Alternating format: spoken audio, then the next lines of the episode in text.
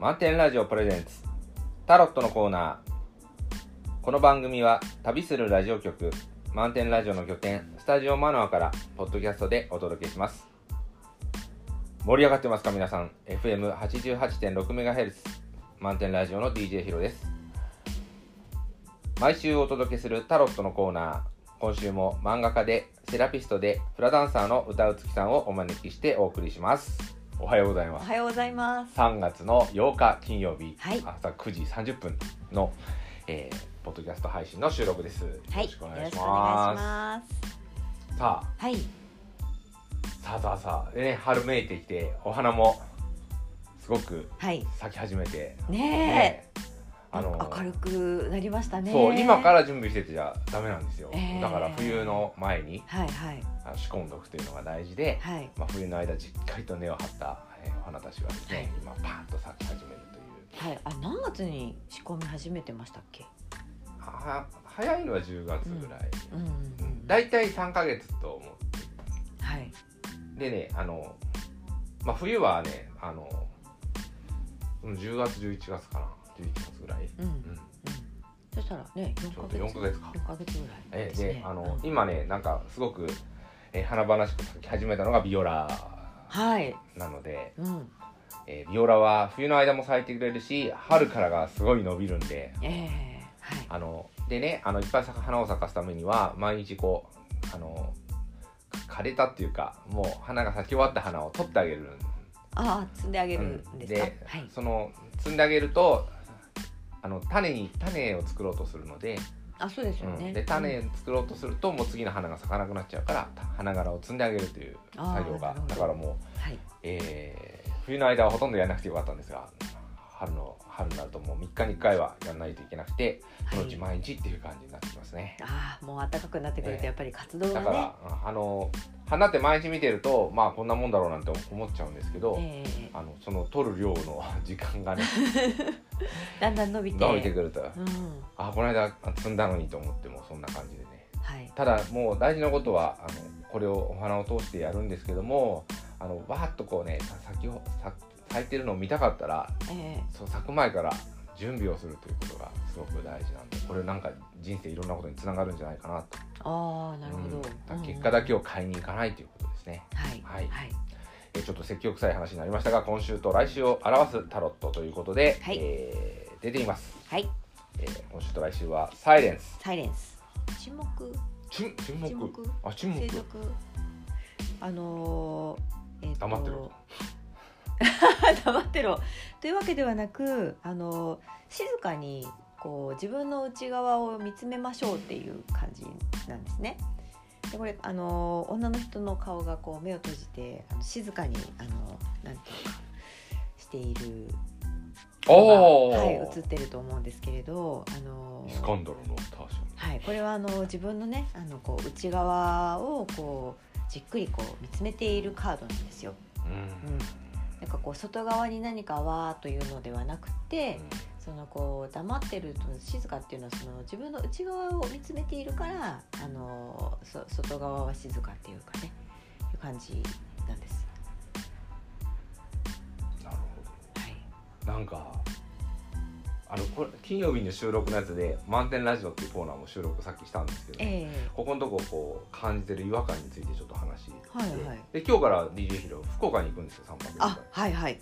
日ねだから福岡であの考えたいと思ってることがあって、はい。それでまあどっちかというとこうなんていうのかな。その、まあ D まあ、DJ 広場はまあ先生とかこうカカウンセラーとかねこう勉強してる、えー先生の仕事をやってるわけなんですけども、はいちょっと最近こう違和感を感じていてこうそのななんか大丈夫？大丈夫です。その先先生に先生になる仕事っていうのがあるじゃないですか。こ先生になる仕事？ううんと世の中で先生と言われてる仕事、まあ学校の先生とはちょっと違う。先生、弁護士さん弁護士も？弁護士もななんだっけな。なんかなんなんかの専門家、うん。っていう人とかええ。こう人にこうやって教える立場の人っていうのはええ。そのなんでそれやったんですかっていうきっかけが、うん。まあちょっと自分の身に起きたことをきっかけにその道に入っていくっていうああはい。うんうんうんうん。人がいらっしゃいますよいねるんだよね。うんうん。それでまあ多分それをきけ結果としてけ自分のそういったけ経験で気がついてでそれをの道を目指しましたっていうストーリーなんだろうけどうん。例えばこのタロットもうん。なんかこう苦しいことがあってタロットを引いたら自分のうーんとなんか人生が開けた。ってはいはい。あるじゃないですか。ありますね。うん。でそれでじゃあ常常にタロットをねこう何年も何年もやってれば DJ ヒロもあそうなんだってそれそれはいいのね。だだから自分の人生をずっとタロットで、えー切り開いてきましたって。それはやるべきだと思うんだけど、うん。途中からそのタロットを自分の人生のために引き続けるんじゃなくてこれを誰かに教えるっていう仕事が出てくるじゃないですか。はいはいはい。でそれも多分あるんだろうけど、うん。ちょっとあまりにその、あまりにそれが早すぎるっていうかなんかこうん。う教える仕事なのか自分の人生を切り開くのなのか、うん。なんか曖昧なままえなんか活動されてる方がすごく多いような感じがしていて。ああそうですか。うん。うん。でむしろ逆に言えばこの先生になりたいからタロットをやるとかそのなんか手段と目的がなんかちょっとあはいはいはいはい。だからねこうあのタロット歴例えば何十年ってやってって、うん。そろそろお弟子さんをっていう感じの先生だったらなんとなく理解はできるんですけど、そのまあ何回か受けてでうん。これでタロット教えられるよっていうふうにやっては、うん。なんかちょっと違うんじゃないかなと思ってるわけですよ。ええ。であのだから先生になるっていうのはこうそこら辺がね名選手名監督ならずというええ。うん言葉があるように、はい。だからおし自分でこれを使っていくっていう仕事と教えていくっていうのはちょっと違うところがあって、あそうですよね。うん。うんうん。だからこうタロットがこんな素晴らしいんだと思ったらそのタロットであなたがこのタロットであなたが人生を切り開いた生き様を見せてほしいとうんうん。だからなんかこうやって教えればいいのよっていうところじゃなくて、うんそういう方がいいのかななんてお思っているところに違和感を感じててだからこの3泊4日のね、うん。この旅ではい。ちょっとそのことについて考えようかなと思ってるわけです。うん。であの、まあ、DJ ヒロはあのなんあでねせじゃあ先生って何もでき最初から何もできないじゃないかって言ったらそれはその通りなんだけど、うん。清掃っていうのはすごく時間をかけて養成していくものなんで、ええまあ、学校行くなり資格取ってからも、まあ、臨床臨床っていうか、ね、実習とか、はいはい。うん。それで5年10年ってかけて一人前になってくるようなえーものだとは思うのでね。そうですね。うん、だからちょっと習っただけでもう教えられるっていうえーところはなかなかちょっと厳しいかな。そうですよね。あそれを世の中が批判するってわけじゃなくて自分がねどう進むべきかって、ええうん。で今ほら精神保健福祉士でこう職場復帰うん。とかそういったねあのカウンセラーとかやってるじゃないですか。えやってると。えやってますね。で今ねテレビとかも見るとすごいいっぱい出てるわけそういった専門家の人たちが、はい。でまあ大体、えー自分がそういう経験しましたとか自分が当事者であるとかはい。言ってるんだけど、うん。このこの問題ってその自分のことは詳しいかもしれないけど、うん。相手のことっていうのはなかなかわからない。うん。自分はこうやってややってきたっていうのは多分ねこう経験として言えるんだけどはいはい。そのじゃあ私の経験をあなたにも適用できるかっていうとそこはすごくギャップがあってあそれはね。それはもうね10人それぞれ。年以上悩んでるわけ。うん人それぞれ違いますからね。なのでねこう、あの DJ もまあちょっとね体調崩したことがあって、はい。まああのそういう意味でもこうやって資格取っとくのはいいのかなと思いながらこう、うん。それを表立ってあの言うことはしなかったわけ。どいろんな経験とか、うん。いろんな事例とか学んで。でも今見てるとええ。すごくこういろんな人がいろんな発言されてまあ、うん。いいことはいいんだけどね。ちょちょっとそれって通用しないよってこの私の当事者レベルからしてもそそれはそうなんだけど、うん。なんかこうあれ誰が悪い彼が悪いとかって言って批判してってもあ始まらないのでなんか世の中から受け入れられないとか、うんなんかこう周りの理解がとかっていうけどこう現場の中でこう一人マイノリティでいる立場の中で、えーそうやってこう摩擦を起こして世の中を変えていくっていう意味では正しいのかもしれないけど、うん。そこに耐え耐えてやっていくっていうのはなかなか難しいからうん。だからこうどこにフォーカスするのかそのうんクライアントさんが摩擦を起こして世の中変えていくための道具なのかそれともクライアントさんが幸せになっていくっていうことが大事なのかって考えると、あまりこう、えー軽々しく世の中批判っていうのをしてっていいのかななんていうところがあって。うん。で自分自身もこうやって頭にきたこともあるけど5年経ってみて10年経ってみてっていうと考え方変わってくるから。そうですよね、うん、だからこうもうなんていうのかな。だから自分としてはそうやってクライアントさんを支える、えー仕事を前に出してはいるけども結局は事例というものをすごくす持ってるのは少ないし歴史の深みとかもまだ浅いし、うん。って考えるとうん。やっぱりこう経験を語ってってそのその中でこう自分が本当にうん。その、えーやりたいことがこう社会へのメッセージなのかうんなんか変えてやろうっていうところに本当に自分のこのねこううん。思ってることなのか、うん。自分はこうやって切り抜けてやなんとかやってきたんだからなんとかやってきた今道が開けてるのでそっちの世界で楽しんでいけばいいじゃんとか。なんか喉元杉山の方が自分らしいかなっていうところ。なんてことをちょっと考えていこうと思ってちょっとさっきマウンテンラジオでねそうなんですね、うんこの旅をちょっと、あのはい。待ち時間がいっぱいあって飛行機にも乗んなきゃいけないし。いやでもそしたらこれドンピシャバッチリなタイミングで出ましたね。そうなんですよ。だからはい。ちょっと、ここれ以上なんか似たようなんか自分はに自分では違うって言っててもこういうのを打ち出してくると、似たようなものを出してる人だって思っちゃうのでね。その経験を生かして私はこう生きてますっていうふうにうん。伝えていった方がいいんじゃないのかなという。うん、なんかこう実際に、あのーこういうふうに生きているっていうなんかその姿がねこうなんて言うんでしょうね、あのー人になんかこう影響を与えるというかこう人の気持ちが動くというかそれはあるんですよね。あそうなんだ。うん、そう。なんかそのだから、えっと、こうこうこういうもんなんですよねっていう話なんていうんですか、えっと、こういうふうに言われてますよねとか、あのこうこういうふうにこうなっていくんですよねみたいなことをなんていうかこう机上の空論みたいな、あのもので語ってもだから文献を読んだ知識であのこういうことらしいですよっていうのとやっぱりそのこう自分が経験したりあのこう人の生き様を見てあの感じたことっていうののなんかそのこう重みってやっぱ違うと思うんですよね。だからあの実際に自分はこういうふうに生きてますっていうなんかそれって重みがあるというか。あとねこ説得力う、まあ、最近おおなお世話になった先生とかねここ数年あったりして、うん。で先生からこれな学びましたって言うともう先生はちょっと だからこう教えよう教えようとも思ってることと、うん。伝わっていくってことは違うわけで。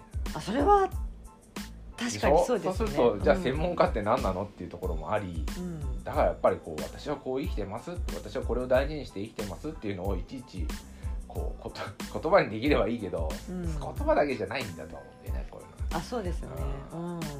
言葉だけにしちゃう例えば台所いつも綺麗にしてますって言って口でねこういうふうに言ってんじゃなくてあこの人っていつもここ綺麗にしてんだなっていう方が から学ぶことの方が多いと思うんだよねだから台所をきれいにするっていうのが手段になってしまうとあ目的になってしまうと、うん。だからななんとかの洗剤がいいとか、うん。なんとかのたわしがいいとかっていう方向に走ってって全然掃除とかが生まれるだけなんでそうじゃないっていうところがね今ちょっと違和感を感じてる。ああそうですね。うん。台所を掃除するっていうことだったらなんかそのこうピカピカにしているっていうことがこういいことなのかそれともなんかそのそういう状態になった心地よさをいいと思う感じてるのかでねやっぱちょっと違いますしね。なのでねこう今はなんか1回2回受ければ先生になれるみたいなのもたくさん出てきてなんか似たようなのがバーッとこう湧いてるうん状況の中でね、うんちょっと違うだろうと。ああ思うわけですね。まあそんなことを思って、はいあのちょっと旅に出てこようかなと。はい。まあじゃあこれよく内観をしてっていう感じ。内観っていうかちょっと今なんか最近なんか、うん、ちょっと頭がそこなかなかせ整理つかないんでねちょっと環境を変えてはいはいはい少しデデジタルデトックスもやりとかはいやりながらちょっと考えてみたいなと。いいですね。えはい。で？アドバイスカードなんですけど、これゆ勇気っていうカード。あ勇気？勇気お花お花じゃないの？お花お花ですよお花なんですけどあのこう生えてる場所を見ていただけますか？い岩のはい岩の上であのととてもなんていうかこう栄養たっぷりなあの土が用意された花壇とかではない場所なんですよね。だからこれはあの過酷な中でもこうなんでしょううん美しい花を咲かせてるわけですよ。でさっきあのヒロさんおっしゃってましたけどそのだこの姿なんですよね。うん。うん、でこういうところでこうやって花を咲かせてるんだっていうなんかこの姿を見ることによってこう感じるものっていうのがこう勇気になるのかなって。なるほど。うん、だからさっきドンピシャな。ドンピシャなのかね。うん。ドンピシャなのかね、感じなんじゃないかなと思いますね。あのー多分岩の上に咲く花の確率ってすごく少ないと思うんですよ。花の数少ないですもんね、やっぱり。いや多分種があったとしても、うん。その花壇とかに落ちまいた種と岩はすごく少なくて、ええ。多分非効率的なんうん、だ安直にこんなんでじゃあ生計立てられるのかとかなんか成果上げられるのかって言ったら多分これは誰もがうまくいくわけじゃないストーリーなんですよね、うん、だからこそ安直なこうやり方が伝染してくるんだと思うんだけどうん。まあなんちったらいいのかな。だからこそ私にはこれここに価値があるって言ってわざわざ岩の上に巻くこともないしうん。こっちだったらあのうまくいった時に心を打つから岩の上に私はっていうことでもない。そうですね。たまたまたまここに種が落っこってしまい。いやそうするとこうなん2年前のかな。うん。あの人間は何で生きてるのかっていうのを書いた人を訪ねてうん。オタクを訪問してったんですよ。でまあその方は実は言って分かったんですけどもすでに亡くなっていて、ええ。そのお子さん息子さん、うん。同じリジュヒルと同じぐらいの年の息子さんええ。まあ、そのおお父おおやじさんのね、はい。思い出話とかを話してくれたんですけど、うん局彼は何を言いたかったんだろうかみたいな話をこう2人でいい。きなり訪ねてきた人が、あのいやこの本を読んでかその方商売されてたんであの工場を営んでらっしゃったんで、ええ。工場見学って言って、ええ。あの工場見学に行って、いやええ。実はこの本読んできたんですけど、ええ。なんて話で、ええもう準備してないわけだよああですよね。まあ、でまあ、帰りにはうん。あのその方がおっしゃったのは親父の言いたかったことはその与えられるところで生きてけっていうことだったんでしょうかねっていう。ああなるほど、ううん。んなんかそのことがすごく、ね、ちょうどし、どこ住もうどこ住もうかなっていいとこないかなっていうのに探してたんで、まあ、与えられたところで生きていくってことなのかなと思ってこうこの2年間考えてきたんですけど、うん。だからこの岩っていうのは多うん。分与えられたところだと思うんですよ。あ与えられたところで花咲かせられるかっていう、うん。だから花咲かない人がほとんどかもしれないけど、うん。それでも生きてきたっていうことが多分勇気なんじゃないかなと。うん。だったら花壇の方が良かったなとかお水さんあげてたなとかこういうふうに生きていく、えー生き方じゃなくてですね。そういう生き方もまああるといえばありますけどね。なのかなというところがあってまあ確かに勇気いりますよねつい。勇気いりますよね、うん、勇気いるっていうのは。咲いたからいいよっていう話になっちゃうと。やっぱ不安になってなっちゃんはいいよって言いたくなるようなね。そうですね。ややっぱり。ちょっとそういう意味ではちょっとその勇気についてもねちょっと考えて、はい、なんか事例の方にも会えそうな気もするので、はい、そうですね。はい。あのぜひ福岡で。はい、はい、じゃあちょっと行ってまいりますのでまた来週のお話をしていただきたいと思います、はい、ではどうもありがとうございました。ありがとうございました。